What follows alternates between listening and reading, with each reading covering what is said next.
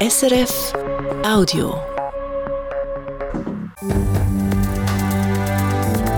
SRF 1, jetzt mit dem Regionaljournal. Und da ist das Regionaljournal für die Ostschweiz und Graubünden. Heute haben wir diese Themen für Sie in der Sendung. Im Kanton Thurgau soll es klarer geregelt sein, ob man darf in einer Landwirtschaftszone Solaranlagen aufstellen Dann verliert der FC St. Gallen das erste Mal in dieser Saison ein Heimspiel. Und sie ist eine Pionierin beim Thema Recycling und Upcycling. Denkmalstiftung Thurgau feiert ihren 20. Geburtstag. Das Gespräch mit dem Präsident später in dieser Sendung. Mein Name ist Nikolaus Ledergerber. Guten Abend. Vor gut eineinhalb Jahren hat der Bund eine neue Verordnung herausgegeben, dass außerhalb von Bauzonen, also in der Landwirtschaftszone, einfacher Solaranlagen gebaut werden zum Beispiel an einer Fassade, an Lärmschutzwände von Strassen, aber auch in der Landwirtschaft, zum Beispiel in Äpfelplantagen oder über Beerenanlagen. In der Praxis hat sich aber gezeigt, dass in dieser Verordnung vieles schwammig ist und Raum für Interpretationen um teilt der Kanton Thurgau mit. Er hat darum jetzt die Verordnung geschärft und in einem 16-seitigen Dokument neue Richtlinien herausgegeben. Man habe gemerkt, dass es Unsicherheiten gäbe. Die Leute wissen zum Teil nicht recht, was dürfen bzw. was könnte bewilligt werden, sagte Jonas Büchel vom Thurgauer Amt für Raumentwicklung. Zum Beispiel ist die Formulierung vorhanden in der Verordnung, dass Solaranlagen können bewilligt werden, wenn sie optisch eine Einheit bilden mit Bauten oder Anlagen. Das ist natürlich sehr offen, ähm, was jetzt da heißt.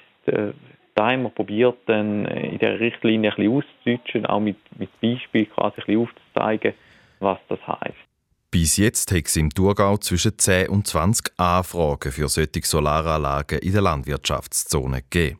Der Jonas Büchel rechnet aber damit, dass in nächster Zeit noch mehr Anfragen kommen. Gerade auch, weil man mit den neuen Richtlinien, Richtlinien besser wisse, was möglich ist und was nicht.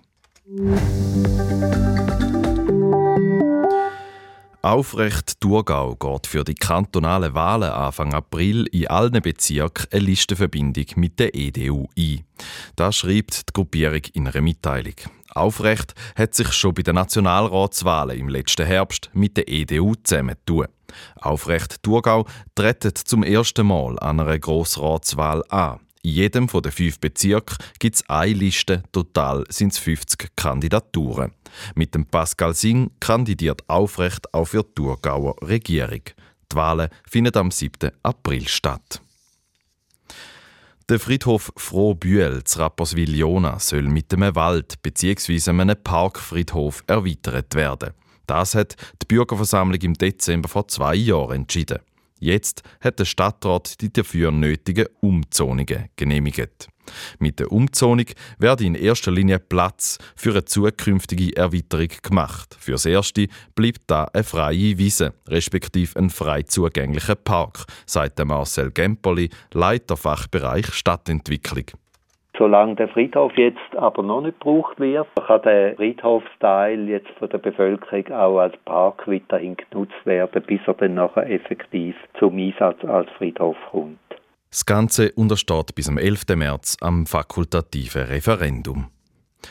Und noch zum Sport. Der FC St. Gallen hat sein erstes Heimspiel vom neuen Jahr mit 1 zu 4 gegen den FC Lugano verloren. Im St. Galler Stadion ist einiges los gewesen. Schon nach drei Minuten hat der Captain Lukas Görtler eine umstrittene rote Karte bekommen. Mit einem Spieler weniger hat das St. Galler Heimteam trotz einem wieder gut gefüllten Stadion wenig Chancen auf den Sieg gehabt. Für St. Gallen ist das die erste Niederlage im eigenen Stadion nach neun Siegen hintereinander in dieser Saison. Die Chance auf den nächsten Heimsieg hat der FC St. Gallen schon am Mittwoch. Dann geht es am Abend am halb neun gegen Servet Genf.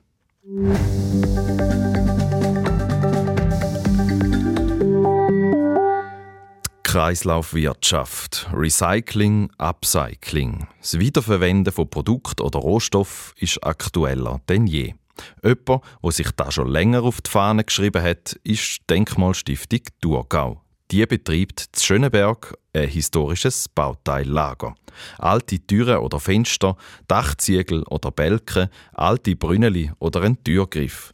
Dort findet man alles, was es zum Bauen braucht. Da Jahr feiert die Denkmalstiftung ihr 20-jähriges Jubiläum. Wieso braucht es diese Stiftung? Welche Projekte sind daraus entstanden? Ich habe mit dem Rudi Elser, dem Präsident der Denkmalstiftung, geredet und ihn als erstes gefragt, wie man an all die wertvollen Sachen für das historische Bauteillager, die sogenannte Schatzkammern, ankommt. Das sind eigentlich Materialien, die aus den Abbrüchen kommen. Also uns wird äh, zumindest im Thurgau automatisch, in der restlichen Ostschweiz äh, punktuell gemeldet, wenn es Abbrüche gibt von historischen Bauten. Und unsere Mitarbeiter können dann entscheiden, hat es da etwas, das wir können brauchen können, wo wieder einsetzbar ist. Wir sind keine äh, Brockenstuben und auch kein Museum. Es ist zum, zur Wiederverwendung eigentlich. Vielleicht zum Thema so ein Recycling oder Upcycling, also das heißt, dass man alte Produkte, wo irgendwie wieder neuwertig gemacht werden und so dann können wiederverwendet werden, ist momentan in der Gesellschaft ein großes Thema, auch das Thema Kreislaufwirtschaft vielleicht als Stichwort. Sie machen das jetzt schon seit 20 Jahren bei der Denkmalstiftung Thurgau. Also kann man sagen, dass Sie da Vorreiter sind? Ja, ich glaube, wir haben es ein bisschen unter den Titel auch gestellt jetzt. Wir sind der Zeit voraus was jetzt modern ist, machen wir seit 20 Jahren. Wir merken es aber auch, und das ist toll, äh, äh, gesteigertes Interesse in den letzten Jahren. Architekten, Verbände, äh, viele äh, können schauen, schreiben über uns. Ist sicher so, vielleicht am Anfang hat man ja gedacht, wir haben das auch zum, zum, zum historischen Bauten können restaurieren. Man muss ja dann Material haben, man muss etwas haben. Und heute hat es viele, die es interessiert, vor allem auch aus ökologischen Gründen, auch jüngere Leute die das einfach gescheiter finden, als irgendetwas Neues zu kaufen. Und das freut uns sehr. Es ist wirklich ein Trend spürbar. Und inwiefern ja. kommt der Ihnen zu gut vielleicht auch? Ja, ich glaube eben, es ist ein Trend. Es ist, es ist, äh, heute macht man sich Gedanken, die Kreislaufwirtschaft, der Ressourcenverbrauch, CO2 und all diese Stichworte. Und da sind äh, alte Bauteile wirklich en vogue, kann man sagen, sind modern wieder. Ja neben jetzt dem historischen Bauteillager, wo sie führen, eben, es geht darum, um irgendwie bedrohte Häuser zu retten.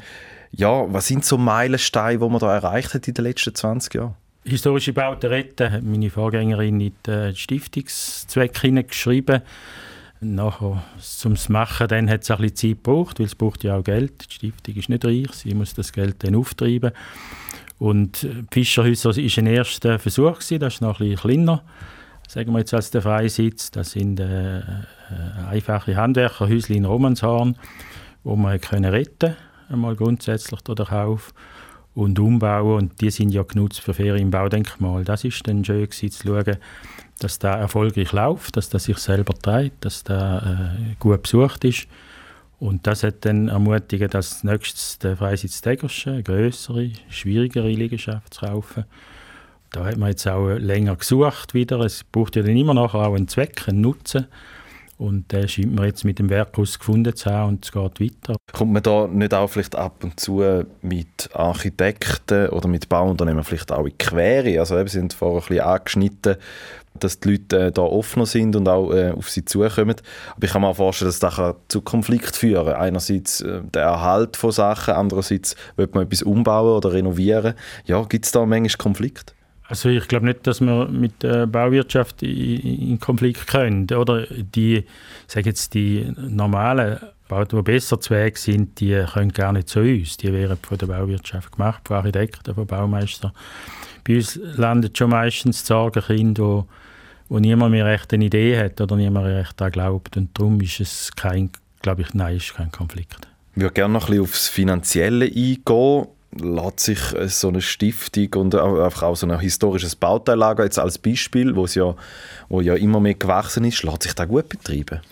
Wir haben das Glück, dass eben unsere beiden Betriebe, die schon länger jetzt dabei sind, Bauteillager und Fischerhäuser selbsttragend sind. Also im Bauteillager wird jährlich etwa 250'000 Franken umgesetzt oder Verkauf von Bauteilen und das deckt äh, die Lohn- und Materialkosten und Unterhalt, das ist tiptop. Und Fischerhäuser auch, das boomt, äh, Ferien im Baudenkmal dort auch. Beim Freisitz ist jetzt die Nutzung erst im Stehen, das ist im Moment natürlich noch nicht äh, rentabel, aber wir glauben, dass auch da wird dann selbsttragend sein. Was wir uns ein bisschen wünschen, ist vielleicht ein bisschen Kapital, ein bisschen einen Rucksack, dass man, dass man eben, wenn eine Anfrage kommt von einem neues Objekt, vielleicht etwas, etwas hätte. Da, äh, wenn wir jetzt uns noch vermehrt dem Thema Private Partnership widmen. Man hört es überall, die öffentliche Hand, also wir sind vom Kanton Thurgau gut unterstützt worden, aber im Moment ist Sperren angesagt. Mhm.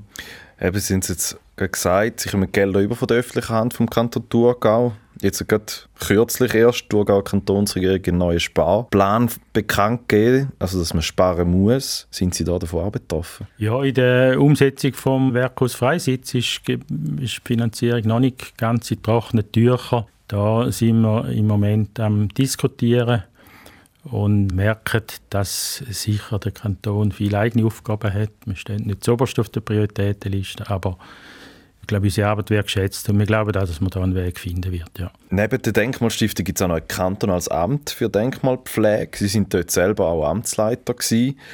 Warum braucht es da Ihrer Meinung nach beides? Ja, die Stiftung ist ergänzend gegründet worden und zwar eben genau dort, wo man sagt, wo vielleicht die Möglichkeiten von der öffentlichen Hand oder, oder auch eben privaten oder öffentlichen, wo es irgendwie nicht, nicht lange wo, wo niemand mehr weiß, wie er das macht oder wo vielleicht Denkmalpflege sagt, das ist nicht unsere Kernaufgabe, zum Beispiel das Sammeln und äh, Weiterverkaufen von historischen Bauteilen. Kann natürlich nicht die Aufgabe sein vom, vom kantonalen Amt. Wie muss ich mir das vorstellen? Was sind dort die Unterschiede? Dass man da so ein bisschen Aufgaben aufteilen? Das eine macht die Stiftung, das eine macht das Amt. Oder ja, wie muss ich mir das vorstellen? Das Amt für Denkmalpflege untersteht dem, einem Departement, dem Regierungsrat, muss dem Grossen Rat Rechenschaft geben. Die Stiftung ist grundsätzlich freier da, also sie kann vielleicht ein bisschen kreativer, ein bisschen unbürokratischer handeln, hat aber einfach nicht das Kantonsbudget hinter sich. Oder das sind so die Vor- und Nachteile. Also sie, ist, sie, sie kann freier schaffen und das ist wahrscheinlich die Grundidee gewesen und die bewährt sich meiner Meinung nach auch, ja. Und auch so ein bisschen da, wo dann das Amt vielleicht nicht kann leisten kann, wo Sie dann als Stiftung leisten müssen. Genau. Also wir haben ja die beiden kantonalen Denkmalpfleger jetzt vom Thurgau, äh, Giovanni Mengini und St. Gallen, Moritz Fluri sind Beisitzer unserer Stiftung. Wir diskutieren, sie haben dort die Möglichkeit, Ideen einzubringen und sicher einmal sagen, könntet ihr das machen? Wir haben eine gute Zusammenarbeit auch in der ganzen Ostschweiz, denke ich, mit den Denkmalpflegen. Ja sagt der Rudi Elser, Präsident der Denkmalstiftung Thurgau, wo dieses Jahr sein 20-jähriges Jubiläum feiert. Über das Jahr verteilt gibt es verschiedene Veranstaltungen. Unter anderem ist die Denkmalstiftung an der Vega vertreten, macht den Tag der offenen Tür im historischen Bauteillager und ein grosses Jubiläumsfest.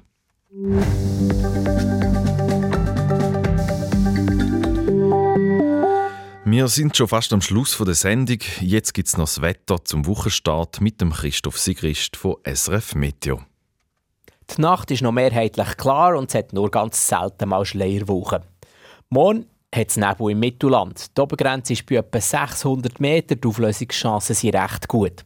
Dann wird es ziemlich sonnig, abgesehen von ein paar Schleierwochen.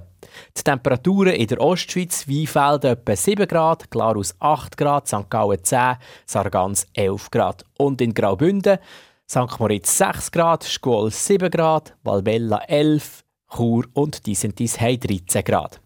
Am Dienstag ist es zum Teil sonnig, zum Teil hat es aber auch dickere Wolkenfelder, die durchziehen. Im Flachland gibt es etwa 9 Grad. Nebel hat es kaum. Der Christoph Sigrist von SRF Meteo. So viel Regionaljournal Ostschweiz und Graubünden für diese Woche. Unsere Sendung gibt es morgen Morgen wieder am halb sieben oder jederzeit als Podcast in der Play SRF App. Am Mikrofon verabschiedet sich der Nikolaus Ledergerber. Ich wünsche einen schönen Sonntagabend. Das war ein Podcast von SRF.